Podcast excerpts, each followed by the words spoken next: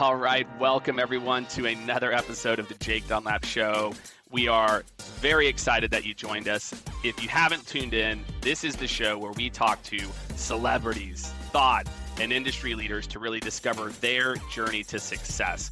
I am super excited that you're joining us. This show is like no other. I can promise you that. You might laugh, you might cry, but you will definitely leave inspired and gain a whole new level of insight into those people that you follow, love, and admire. All right, welcome everyone to another episode of the Jake Dunlap Show. Uh, very excited for this week's guest. Um, you know, talk about entrepreneurship, right? Going through the corporate route, battling different uh, areas within their personal life and professional life to really embracing entrepreneurship and making it happen. This week's guest is is not just taking the cookie dough industry by storm uh, and serving thousands of ho- households every week, but in doing so, uh, she's helping to reduce the social stigmas associated with addiction recovery and mental health. She has held multiple roles over a 10 year run at Intel prior to starting Doughp, has appeared on ABC Shark Tank, and I can't forget to mention her being named on the Forbes 30 Under 30 list please join me in welcoming the queen of cookie dough and the most, and this is crazy, the most sophisticated store owner that Barbara Corcoran has ever met in her life, Kelsey Moreira. Kelsey, thank you for joining the show. Thank you. What a nice intro. Thanks we, for having me. There we go. Well, I'm excited for the, the, the, conversation and just getting caught up uh, prior as well too. So, so as everybody knows, we you know we tell the story and the journey of uh, people and, and individuals who have accomplished great things in their life, and we find that we learn the most from those stories, the stories that shape people as we grow up and as we experience different things in life. It's not just the success that we all see on the aftermath, although that would be a lot easier, right, Kelsey? If it's just like just snap your fingers. That's right. Just happened. Mailbox money, right? So when people talk about mailbox money, I'm like, I don't know where that exists, right? Like, yeah. I'd love to figure it out, right? Like what this mailbox money and ClickFunnels thing is all about. Um, so, so, let's go back to the start. So I know you're born in Dallas, but grew up in Sacramento. And for everyone out there, this is like mid 90s. And I've got to imagine like this time in particular is like a big kind of transition time for Sacramento, right? For like tech is kind of moving in and you're getting ready for the dot com piece as well too. So what was it you know like for you growing up in, in Sacramento? Sure. Yeah. I mean, they've come so far too. I feel like even since I left Sacramento, there's just been so much infusion of business and all the people leaving the Bay Area and headed out. So it's come a long way. I'd say it's a whole whole new Sacramento even from when I was there. And I was in El Dorado Hills, so like suburb outside of it. Um, you know, very good life, like simple, easy life. That was a great place to grow up. Um, as far as like you want for nothing, you know, I was very privileged and fortunate to grow up um, in a community and with a family that was able to provide what I needed. I didn't have to worry about you know basic life needs and um, beautiful place. So yeah, and had. Uh, Did you float two... the American River ever? Did you ever? yes. Did you? Yes. yeah, they take the tubes out there. You know, it's a fun place. It's um there's I I love the proximity. Like Sacramento was 2 hours from Tahoe, That's 2 right. hours from San Francisco. So it was a really like great place to raise a family. You know, we had a good time growing up there and having all this close by. Um, we were, I was six years old when my parents got divorced, and this was in the Sacramento area still. And uh, they both stayed close by, so nice to like have the divorced parents, but within a city of each other, you know, just kind of neighboring yeah. suburbs. Um, did the two weeks at someone's house, two weeks at the other house. So I had a pretty all things considered, like okay divorce um, situation, having them still be like able to speak and handle things between the two of us. But um, yeah, I I had some turbulence with uh, relationship with my mom and some challenges I went through there that I think ended up kind of weighing on my mental health as I grew up. This divorce just leads to some inconsistency naturally yeah. where you're going to have a different experience at one home than you will at another and for children in formative years like that's really challenging to not have one situation so um, yeah i ended up like, having some issues with anxiety and perfectionism kind of like wanting to be perfect all the time and, and make them proud of me and kind of this like i think when you have divorced parents often kids just want to get the attention and yeah. so for me like accomplishments became that way I could get attention, you know? Yeah, yeah, for sure. My parents were divorced when I was five, and eventually they ended up moving. I grew up in Kansas City, and they were 45 minutes apart, and I can definitely resonate with that experience. You know, again, it's such a, a, dual experience, and you're trying to shift Yeah. shift gears, and you know, it's like, wait, why? Wait, I'm getting yelled at here, like, and I don't get yelled at for this here, and right the different like this is okay there Yeah, and like, then, or or it was okay that? one week and now it's not the next exactly, yeah. exactly. And so, what what line of uh, work were your parents in? So my dad's been in the construction industry um, through my whole life and went through, you know, the 08, 09 situation with the crash and everything and was laid off after 13 years with Lennar. Um, he's still in construction today, more commercial work than residential. And then my mom was in banking for most of the time um, when I was growing up. So manager of a, a bank branch and whatnot. And then um, yeah, she's always been just a big go getter. Now she's a loan officer, so went into the mortgage industry when I was in high school. I think kind of made that transition.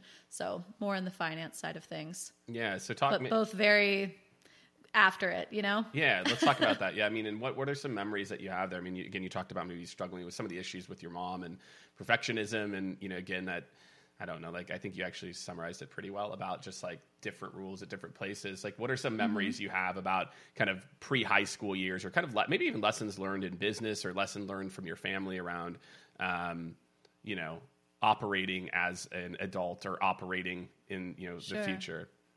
just general work ethic stuff too. You know, I think from a young age, like both of my parents were definitely in, in the same uh, same line of speech when it was like, you need to get good grades, you need to go to a good college, and you're going to get a good job. You know, um, we had no real discussions about entrepreneurship growing up, but it w- was really like grades are incredibly important. You know, doing well in school and doing well at anything you put yourself into is incredibly important. And I never really got, um, I don't think I was afraid of being chastised if I did bad, but this like intensity on how important it was to do good, I think I just kind of took it to the next level where then I was my own worst critic, where it was like, I got a B on a test and I'd be in hysterics, you know? So sometimes it'd be like, Kelsey, like, be a little easier. It's okay. Like, be a little easier on yourself um, instead of it so much coming from them. But I think that idea of like, you know, you're definitely, you know, you're going to get good grades. You're going to go to a good college. I just remember it was like, like uh, beaten into my head as Right. a kid that that that was going to be the path, and I'd get a good job and stay there till I could retire. So um, that seemed like it was going to be the steady path. I think both of my parents, um, yeah, really instilled in me just a great work ethic and like pride in what I was presenting to the world, whatever it was. Yeah, and so how did like what was what was high school Kelsey like? Like what were the thing like you know were you obviously you talked about grades and you know the pressure there? Were you you know into clubs, sports? You know what were what were you, you doing in those formative years? Yeah, you know, I tried my hand at sports. Like I guess all kids, right? I Sure, did like soccer when I was little, but I was more like soccer. I was like, when are the snacks? Like, I'm just here for the snacks. My dad jokes that I would just come to the sidelines and be like, can we get, can we get the Capri Suns yet? Like, when is snack Exactly. time?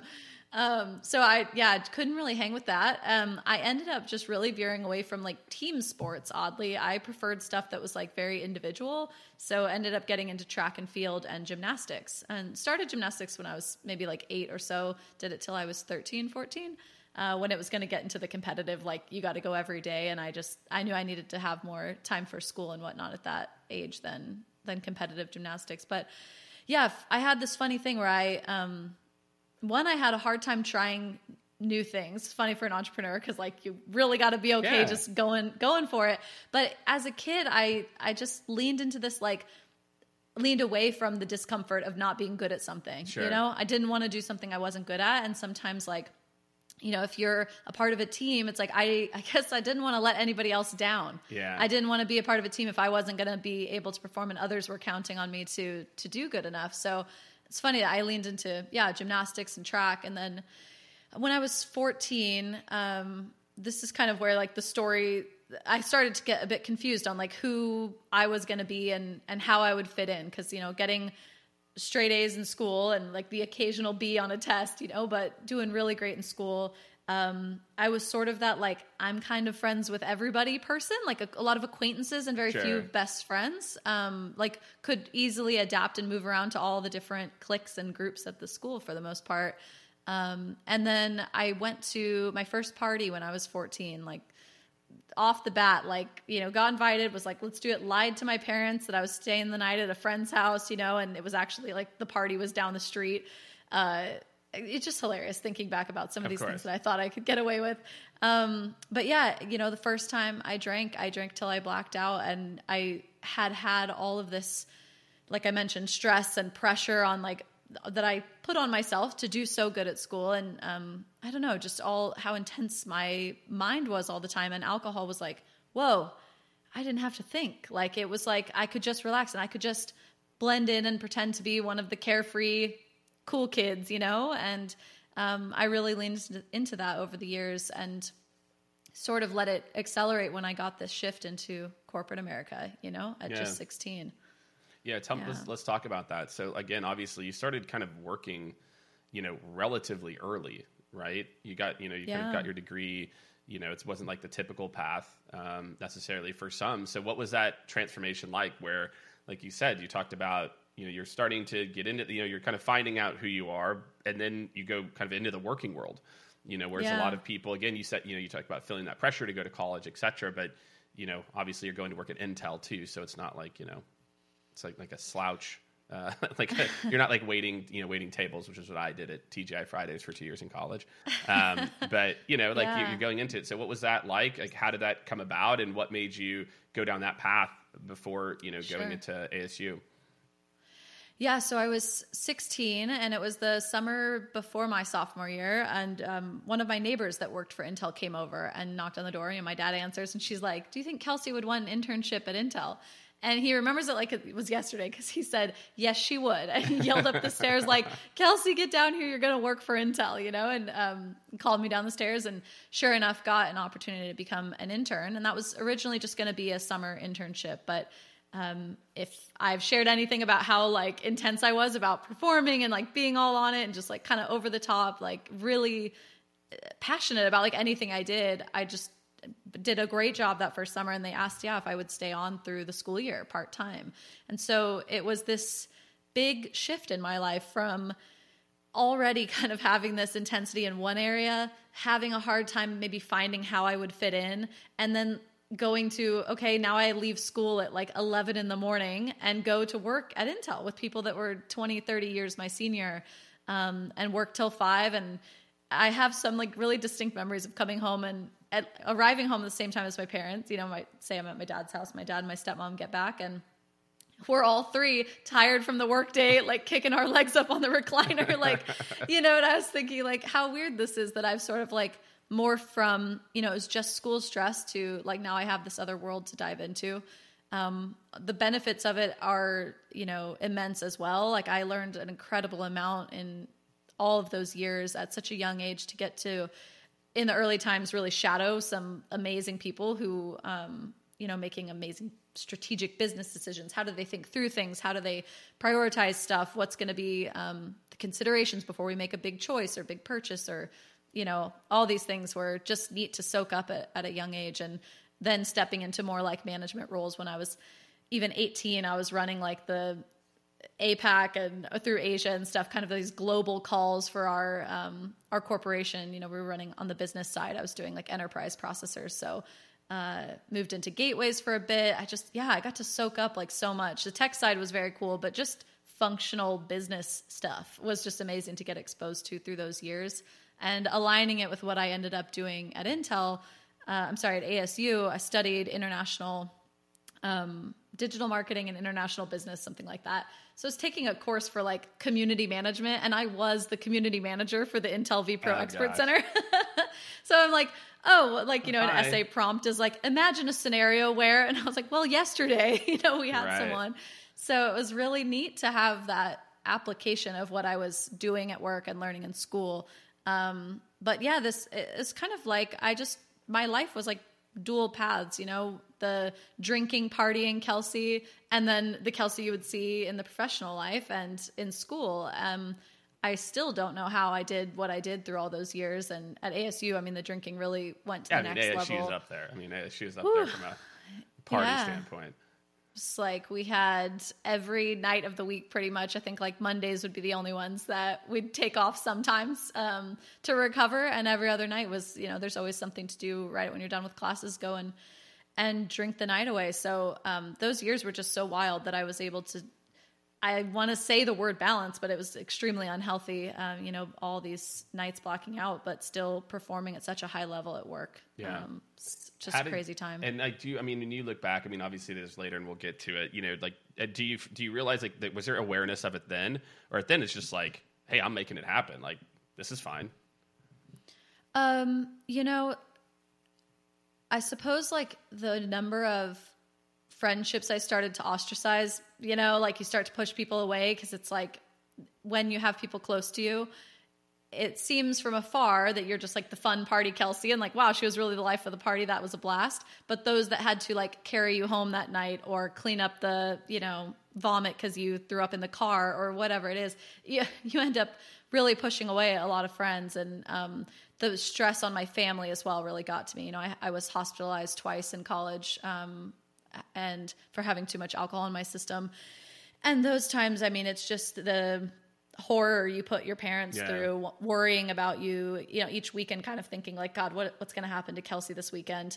Um, those definitely weighed on me. And I felt a bit like, what is wrong with me? I just remember like, why can't I get this together? Cause I'd say, oh my God, I'm so embarrassed. I'm mortified about what just happened. I'm never going to let this happen again. Like next weekend's going to be better. I'm going to have a water after every drink. Or then it was, I'm only going to have beer or I only drink tequila. I only have wine. Like I tried every scenario because I was like, I, society makes you think you have to find a way to keep alcohol in your life. And so I was just definitely not at that time convinced that I'd need to stop, but I sure was confused like why this was so freaking hard for me and then you know starts to affect um, romantic relationships like i had a um, boyfriend for four years and you know that was a really trying time like it was so hard to be hurting someone you cared about and saying you're going to be different and then you just weren't and i i didn't realize until 2015 that like i have a disease you know i really do um, have a disease. I am an alcoholic and I won't be able to keep this in my life if I want to have a relationship with myself or anybody else.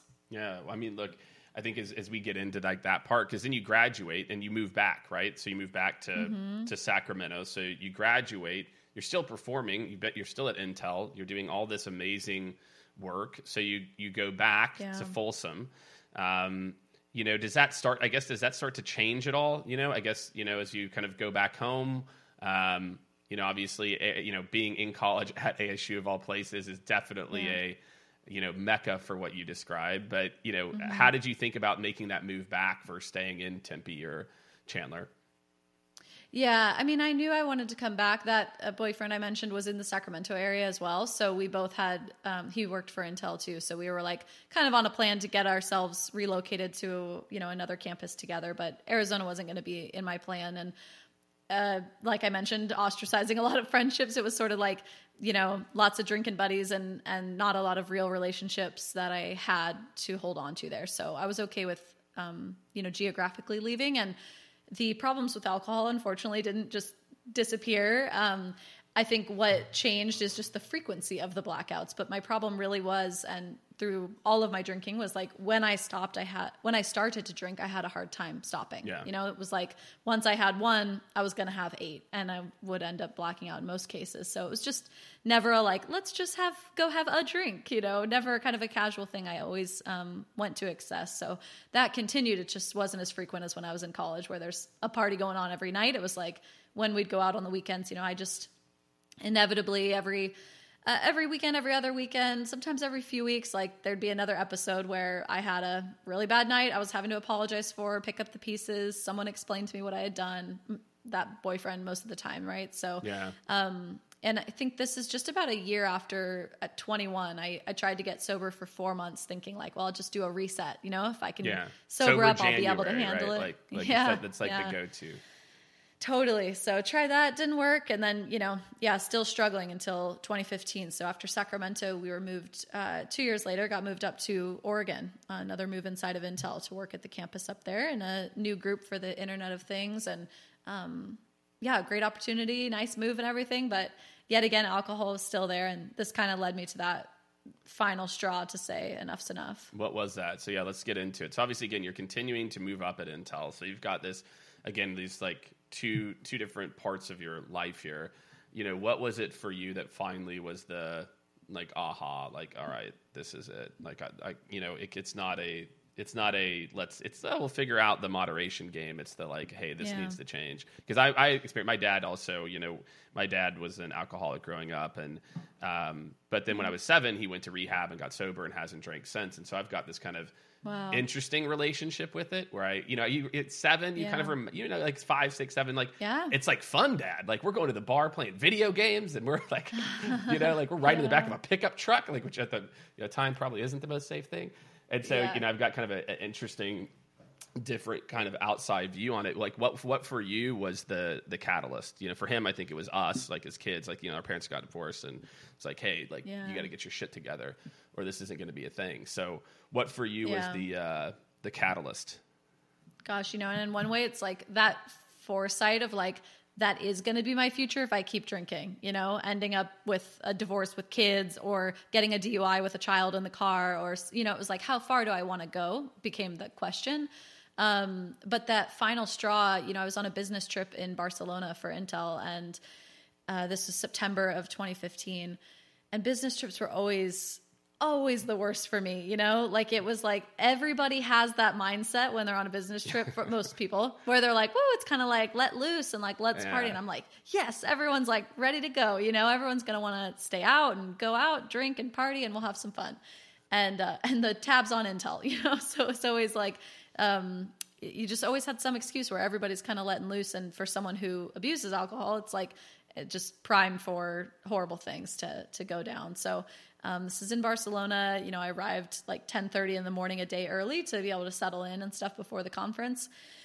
Got a welcome bottle of wine in my room, and I'm like, well, you know, whatever. I'm in it's Spain. I got a day of vacation. I'm in in Spain. Spain, so cracked that open uh, went to the pool and met up with some other coworkers and whatnot, and you know, drink after drink started. And um, I remember very little until coming to at three thirty in the morning, and I was in a stranger's apartment. I had cheated on my then boyfriend. Um, you know, lost my belongings. You know, like where's my purse? Where's my phone? The whole thing, uh, and have no idea where I am in Barcelona. And I just got back to the hotel, start putting the pieces together, and I had the most like clear morning I've ever had in my mind of like I cannot keep doing this. Um, this is it, you know, enough's enough, and this is not the Kelsey I'm supposed to be. And so I called my nana, actually, my um, my grandma, and she's 21 years sober when she passed away. So she was my first call that morning to say, I'm ready. I got to get sober and I want to stop drinking. Um, what do I do? and like, holy shit, and a lot of tears and all of that. And she said, Well, you need to get your butt to an AA meeting. Um, she has a Scottish accent. So I think she said, like, your wee butt or something. um, you know, and it's so sweet. Said, You need to find an AA meeting and let's do this thing. And so I found an English speaking AA meeting that morning in Barcelona. And I've never had a drink since. It'll be seven years this September. So, um, you know, everything falls apart. You're like, the world is literally ending. Relationship was over. I had, I just felt like, you know, I, I laid on the floor and this having to move into my own apartment for the first time by myself when I get back from the trip and all this. And I called my dad, like, like everything's falling apart. Like, you know, my world's ending. And he was like, you need to get up off the ground. You need to unbox one box and then the next one one step at a time, you know? And it's like, he's not even an AA person. Yeah. He's basically dropping AA He's doing the lingo on me one day at a time. Yeah. He was like, you just need to get up. Just do it. One thing. Like, this is it. And it's, I literally look back at that moment like that was the beginning of my life. You know, that was really the first step towards creating who Kelsey was going to be and this chance to figure out what I loved and what were my hobbies and who was I really with alcohol out of the way. Yeah, I think especially like through the pandemic too. I mean, one, you know, it's an awesome accomplishment. You know, seven years is, I, I know it's no easy feat, especially from where you came from. So, um, you know, I, you know, I think in the pandemic, pandemic too, I think it's accelerated this for a lot of people, right? Because you're you're never around coworkers or anything, right? Like there's a lot of, I think we've seen a lot of it happen behind closed doors during this time. And and so, how did you? So again, you're you're at Intel, and you, you continue to you stay at Intel for the next, you know, three years or two, well, two and a half years. And again, continue to kind of move up. So, what was that transition like for you? So, going from being this person who's out, she's doing all these things, to now being, you know, sober Kelsey, right? And and and and, and again, which which comes with it this like connotation for people that like, which obviously means like not fun or engaging or hanging out, right? It's like that can only happen because of alcohol. Um, you know, what was that transition like for you? You know, into kind of being like because you already were doing well professionally, and and like Yeah. what what was that like? Yeah, you know, then the professional side of it was funny. There were a few people at Intel who knew that I maybe overindulged in alcohol, and um, but a lot that just brushed it off. Right? They just saw the professional Kelsey, and then saw that I was, you know, having a good time, life of the party. Kind of, I'm an outgoing personality anyway, so Right. me drunk with coworkers was usually a, you know, or or folks that worked at Intel. I won't even say like tight team coworkers, but just people seeing me in a um, you know, work environment, it was kind of like, well, she's just having a good time. So when I, you know, had to get real that I've got a problem and I've decided to get sober, you know, because you're there's a luncheon we're going to go to, or we're having another um, team event or something, and I got to explain that I'm not, you know, not drinking anymore. Um, and I wanted to share that I, you know, really wasn't going to be drinking. Uh, so I did with a few um, individual folks, and yeah, it was always this kind of like, oh, really? Like I had no idea. Um, had no idea you were struggling because it was such a double life. But um, on the personal side with friends and whatnot, it was kind of a total restart. You know, not only with the relationship ending, so it was sort of the like, who's gonna get what friends, but also that it was Right. you know, a whole new Kelsey that's not going to be going out to the bars and getting drinks. So lots of like um, internal soul searching and time for me. You know, I did. Uh, this is kind of what leads to Doughp is like getting back in the kitchen. I loved to bake as a kid and um, having all this time on my hands, not hungover on a Saturday morning. I'm like wide awake at 6 a.m., like going to a yoga class and coming back, and just a big like self care period of my life to really take care of myself and figure out what I love. And um, yeah, I was baking, cooking, all sorts of stuff. Just loving time in the kitchen. It's very peaceful for me. Like following a recipe is so meditative, you know? It's just like step by step, this is what your brain's focused on. And sort of like I mentioned about alcohol, that quiet for my mind that it gave me, I found in baking. Um, you know, I really find it's just such a time can just fly by and I have such a nice time doing it. So I was making cookies, truffles, cakes, everything. I was like bringing stuff into the office and giving it to coworkers and um, ended up, you know, having enough requests of like, hey, could you make those for, you know, my kid's birthday or this or that? I started Monster Baby Bakery. I was nicknamed Monster Baby by my family for being such a messy eater. and so I started this little bakery to do like cakes and, um, you know, cookies and things for, for coworkers and friends. And I love that was it. kind of a really nice like i don't know thing to pour yourself into you know especially with all this time like i mentioned you know, being able to like create a website and make business cards. And i just i had such a fun time doing it. And that was my first dabble into entrepreneurship. You know i had no idea how to run a business don't have any entrepreneurs in my family as I, as I mentioned. And um, just step by step google by google figure out like what to do to start a food business in in oregon. And um, got that off the ground. And it was a great test of things. But economics of making a cake for six hours and selling it for $60 do not add up in the long run so something and you were still working at. Intel though, right? Like you're working Yes, full time at Intel, yeah. and then you moved to San Francisco, and you know you're Yeah. managing the hack harassment um, program, which is a pretty serious program. Um, and you know, are you still like you know kind of is is like the baking idea starting to manifest, and then as you move to the Bay Area, it's kind of becoming more real. Did were you, did you stay into it until you started Doughp? Yeah, so I had Monster Baby when I was in Oregon up until I left. And when I moved to SF, I was like, you know, this hack harassment thing that you mentioned was with Lady Gaga's Born This Way Foundation, you know, fighting online harassment using machine learning and all this, which was kind of like awesome. in its newer stages. Yeah. So it was very exciting to be a part of. And I thought, let me just, you know, kind of focus on that, pour myself into it. I'm going to be going through this move. I'll put the bakery on the side.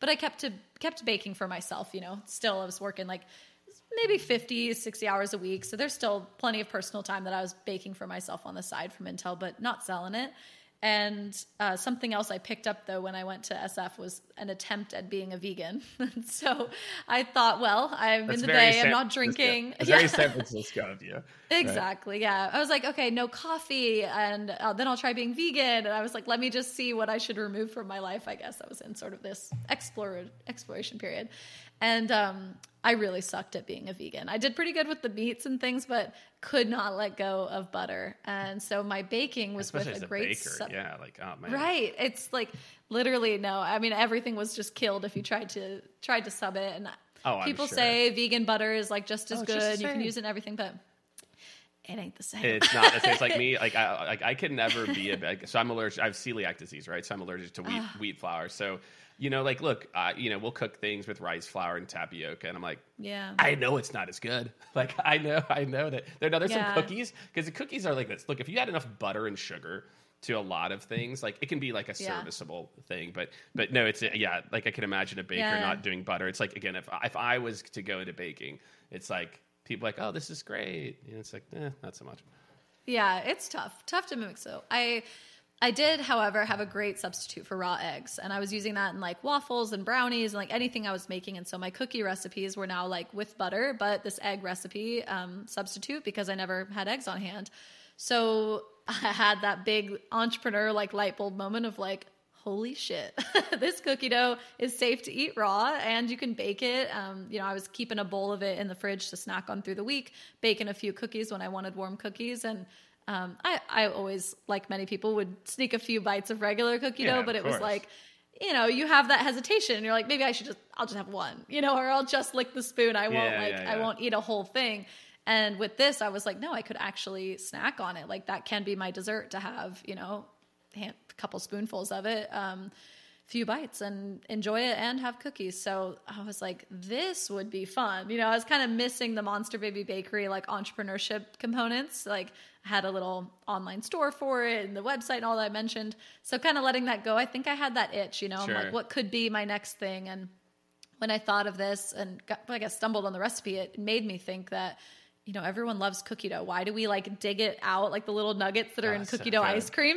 So good. My wife Like, will complain like, Just go through. don't eat it. I'm like, I don't care. Like, I don't care that it's supposedly raw eggs. Like, I'm gonna eat it. It's delicious. Totally. Yeah. So that and you've got like Ben and Jerry's number one selling ice cream flavor forever is cookie dough ice cream. Like people love cookie dough. And you know, honestly too, like searching through Pinterest when I'm looking for fun recipes and things that I'd bake, I remember this sort of trend kind of starting of like there seems to be a lot of cookie dough flavored things like oh here's a recipe for cookie dough cheesecake or cookie dough cupcakes or you know and i was like why not just eat the cookie dough so um, yeah set off i had literally like a four hour r&d afternoon where i made a few flavors from the cookie recipe that i um, had been using for you know maybe six months at the time and uh, uh, sent it out with me and my friends to Ocean Beach and did a little taste test. I remember this like so clear. Like I had these little jars and I had packed the four flavors and we were going to have a little um, bonfire at Ocean Beach. And I was like, well, I'm going to bring this cookie dough, guys. I think I'm going to start a cookie dough company.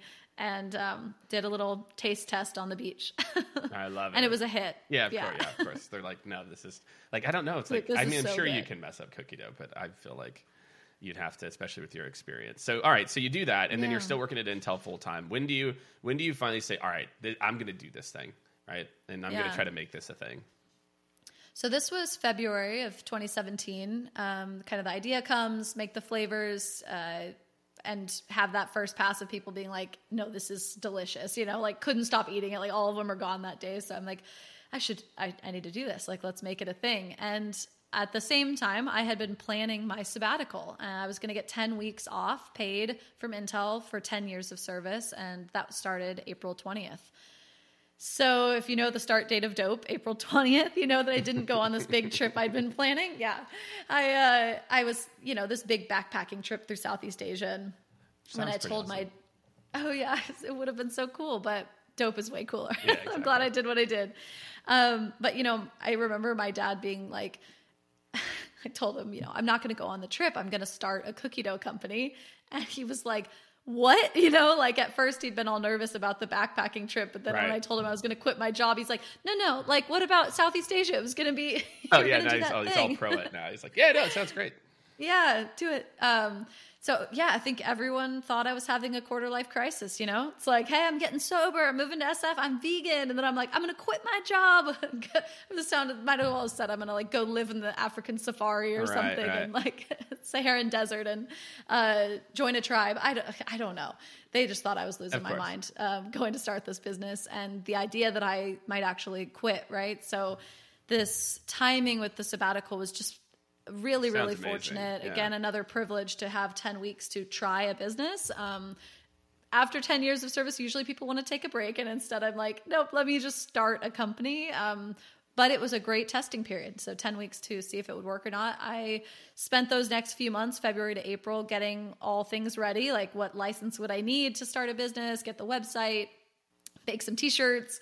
I got a little food cart built for like $500 in soma in san francisco and set out to dolores park on april 20th um, this is a park in san francisco with plenty of willing participants to try some Exactly. I'm thinking like, well, you kind of rigged your test market in Dolores Yeah. Park, where everyone's just you know, getting stoned and uh, hanging out. totally yeah they were looking for for some snacks so served the willing market there and um you know hilariously i'm like edible cookie dough you know edible cookie dough and people are like okay i've never had edibles like how much should i have i'm like no no no no no like sugar highs only it's just cookie dough you know so we had a lots of explanations. It still today continues, but I we sold out in three hours. I had taken 100 pounds of cookie dough there, had a commercial kitchen in Oakland that I'd um, gotten to let me in to make this dough for the first day. And yeah, sold out. And the feedback was just amazing. And it kind of gave that validation of like, people love the recipe. They're willing to pay the price that I'm asking. And at the time, I think it was like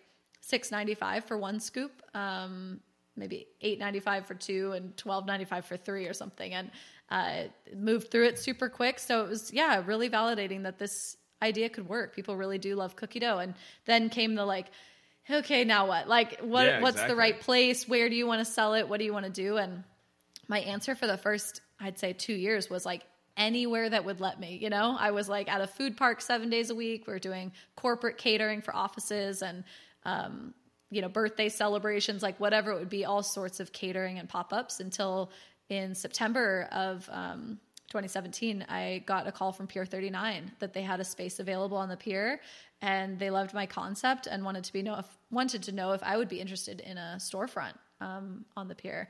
So that was awesome.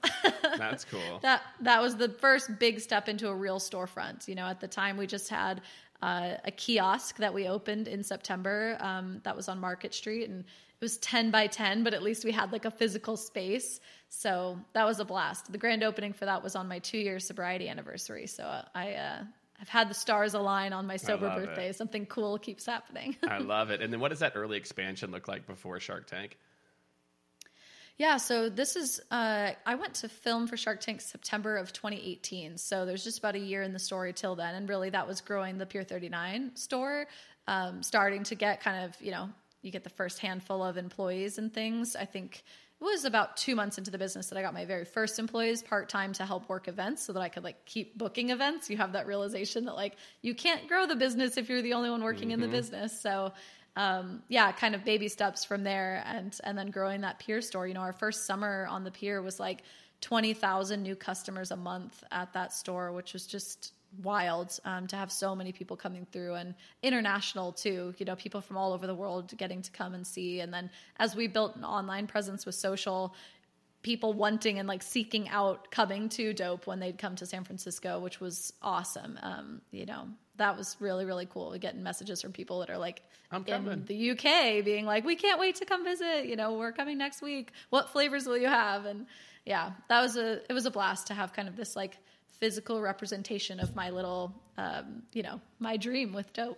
Yeah, and what I mean, it, it, did you start out because obviously, you know, you use the platform and you know, Doughp for Hope to talk about social stigmas around addiction, mental health.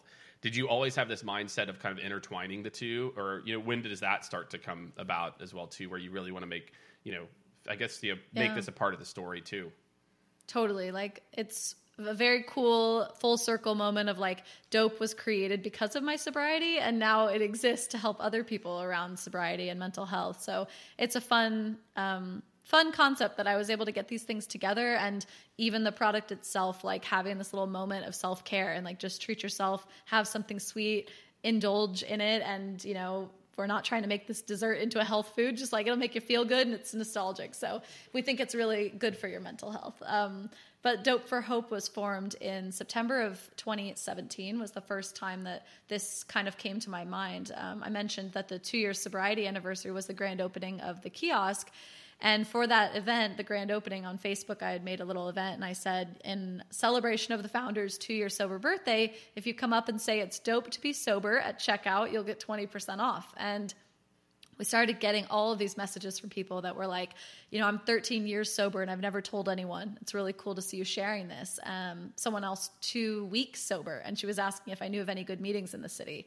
And I just had another light bulb moment of like, oh my God, like what a conversation this Yeah. needs to be. Look at this little beacon I put out that's like, raise your hand, right? Like I'm like, hey, I am, you know, I'm sober and and proud that I was like celebrating it. And to have that let other people, like a little lighthouse, you know, let other people come and see that it was okay to talk about it.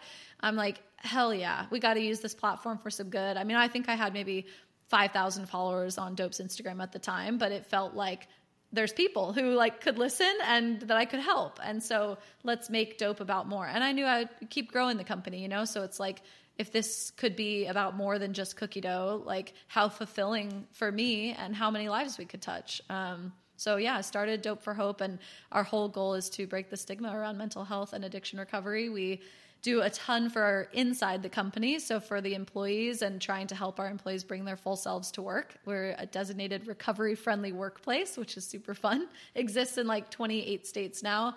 Um, a great program to help with like mental health policies and you know really how you encourage a culture change to talk about the real stuff in life and not have that like employer employee boundary that typically exists uh, and that includes a lot of vulnerability from my side to say when like i'm not not doing okay or not taking care of myself like i need to and here's what i'm working on and uh, very open conversation with my staff so they know i'm a human too and that i'm okay with them being humans.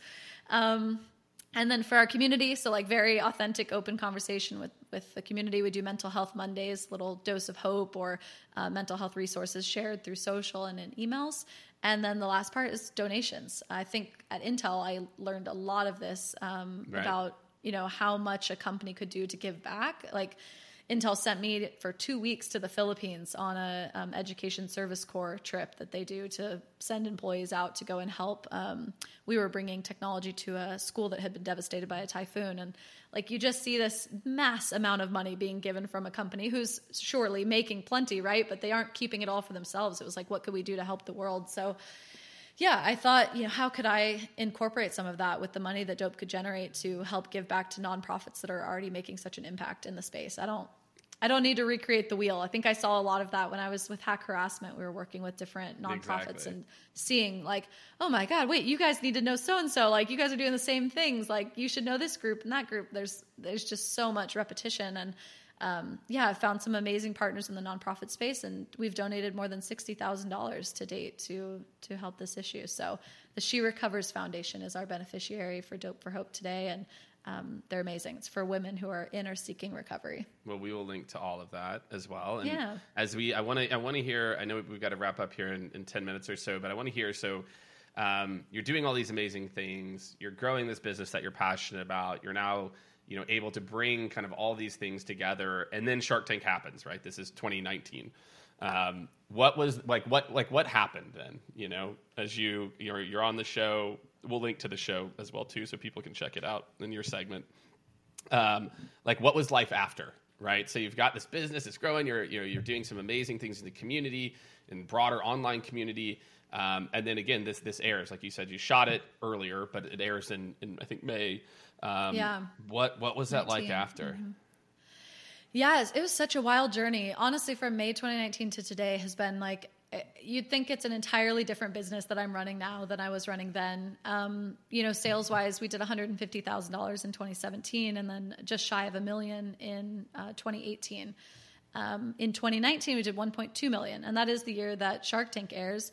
We were very light on e-commerce in 19. You know, it was like we had a site, but it wasn't really a big focus. Maybe doing 30 orders a month or so. And when Shark Tank aired, um, since I didn't talk about I didn't talk about e-commerce so much on the show, so we actually got maybe like 400 orders a week for the first couple weeks after it aired, but it wasn't like a massive thing. You know, Shark Tank these days is very much like uh, there's no more everyone sits around the TV and watches prime time. Like people just watch shows on their Hulu, you know, when they want to catch yeah. up on stuff. So it sort of like trickled through and uh, certainly like, you know, a nice boosted sessions. I think we had like 50,000 people come to our site when it when it aired. So fun to see like this blast of people checking out if we were still around and I was on there raising money for the store in Vegas, which we had just opened in March of 19. So now had this like flagship store on the strip in Vegas that was beautiful. I loved it. Um, we had closed our, uh, we ended up closing our San Francisco store uh, in 2019, though, about August of 19.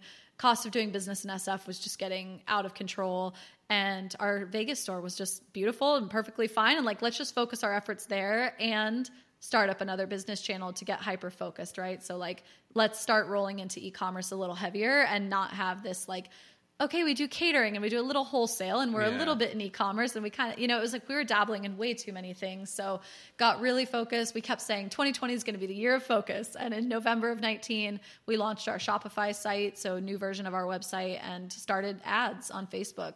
And we went from $50,000 of online sales in 19 to 2.5 million online in 2020.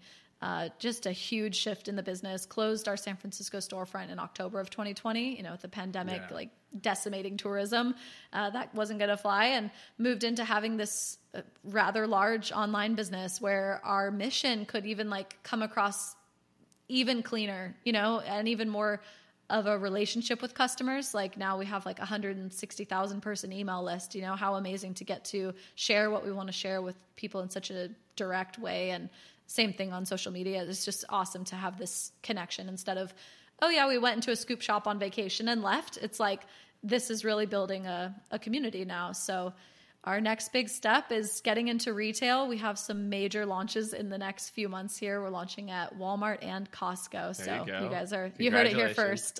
I love it. I love so, it. So yeah, it's it's a fun thing, but big change. You know, so much since Shark Tank. We were 800,000 in lifetime sales and now we're at 9.4 million um, in lifetime sales. So, so the Sharks missed out. I'm sure. For sure they did. Let me ask you this. What do you like what's next, right? So you're doing all these cool things. You've got again you talk about going into retail. So as we kind of wrap up here, like what's next for you? Like what are some things that you're really excited about whether it's you know with the Doughp for hope pro, you know uh, program whether it's with the business just you personally? Like what are the things yeah. that you're excited about in you know 2022 and beyond yeah, well, I mean, entrepreneurship is like getting an MBA every six months and something else, you know? So I feel like I'm just diving into a whole new world with retail, particularly for the side that I really focus on with the sales and marketing components of it it's a whole new world to figure out how best to market that you're in a new grocery store and what that's going to be like to get customers in there and help make sure the velocity is is good and where we need it to be is great really. Um, and so that's it's been fun. That's a that's a really exciting part like getting to see this launch at costco and walmart in particular are going to be really big moments in my life to walk into a costco and see this like two every costco all walmarts it's going to be everywhere so we're going to be in Costco through all of Texas. It's the Texas region, so there there's like 41 warehouses. Um, it includes like uh, Oklahoma and Louisiana. There's a couple out there as well, but yeah, anywhere you are in Texas, if there's a Costco, we're there. And then for Walmart, it's um, 200 stores through California and Nevada for the for the start here. So yeah, it's gonna be a blast. We're in the Walmart that's in my my dad's city, like Placerville, California. Uh, so that's awesome. I'm, I'm like, joking. We have like, to Dad, be in that one. We have to like of all the we, like we have to be in that one. Yeah, like you need to go buy every day at lunch and clear the shelves out. You know, we need to move the product. So right. They're gonna be like, wow, this one store in Placerville is just doing amazingly well. it's like one um, one guy buying it every day. Yeah, so I think that's fun. And, you know, there's new ways with the retail side to think about how Doughp for Hope comes to life. And I'm really focused on trying to find the right retail partner who wants to do something like a donation matching campaign for yeah. Recovery Month in September or Mental Health Awareness Month in May. Um, and see, you know, that's some big voices if you can get a company like, say, Albertsons or Walmart or someone like that to to partner with you on something. Um, it's a big mover, right? There's not a lot of not a lot of talk out there still about addiction recovery from a big corporate stance. You know, it's still this sort of shrouded topic. Um, so I'm hoping to break that, and I think you know retail is a great place to do it. I love that. Well, look, your story has been awesome. Like it has been just amazing, um, just to hear and learn you know your journey. And again as we you know we do on the show talking about people's experiences and again as people see where you are now and, and just the ability to follow your passion to continue to right your ship and go through all these brave moments you know to completely yeah. change your life to align toward what your passion is and to be successful at the same time doing it. That if you know and if you're out there we'll link to a lot of the the sites that uh, kelsey mentioned as well too. So i'm sure a lot of you listening um, may be experiencing some of this as well too. That you know, again through the pandemic, and you know, my background as a sales leader and you know CEO now, but you know, especially in sales, you know, if you're not out drinking or staying out till midnight, you know, you're just not a part of the the crew. And there's yeah. a lot of people that you know their lives have been you know they, they're forced to kind of live these dual lives. And so what I hope is that for a lot of my audience that listens that that is in the business world, in sales or marketing, where I think that this is just as I mean it's prevalent in a lot, but I really hope that you can listen to this and if you feel like this resonates, you can check out some of the things that Kelsey's doing and the links that we'll put there to take that first step. And so I think, you know, you sharing this story with a lot of our audience and your success and, you know, doing the things that you love, I think is going to touch a lot of people. So I really, really enjoyed the conversation and you, you sharing here. Thank you. Thank you. I hope so. And I think it's like, I hope if nothing else, it's a call to take some inventory. You know, like if you're listening, just stop and take five minutes. Think about like what's adding value to your life these days and what's not. What's draining you? What could you remove? And um, it's never too late to change change your habits, change your ways, change That's your life. And you never know where that'll be two years later. You could be running a multi million dollar cookie dough empire. Um, you just never know. so, Kelsey, again, big, big thank you for joining me. And thank you, everyone, for tuning in. And we will see you next week on the Jake Dunlap Show. Have a dope day. All right. Thank you so much, everyone, for tuning in to another extremely fun and interesting episode. I thought it was fun and interesting, so I hope you did too. Of the Jake Dunlap Show. Uh, really great, just breaking down everything that makes people who they are, the success the trials and errors, and I hope that you enjoyed it as much as I did. Make sure to subscribe on your favorite platform, and make sure, more than anything, to go over to jakedunlap.com. That's where you're going to stay up to date on all the latest guests, additional details, prep notes. We're going to be sharing everything on jakedunlap.com. So go ahead, go over there. You can subscribe there as well too, and we will see you next week on the Jake Dunlap Show.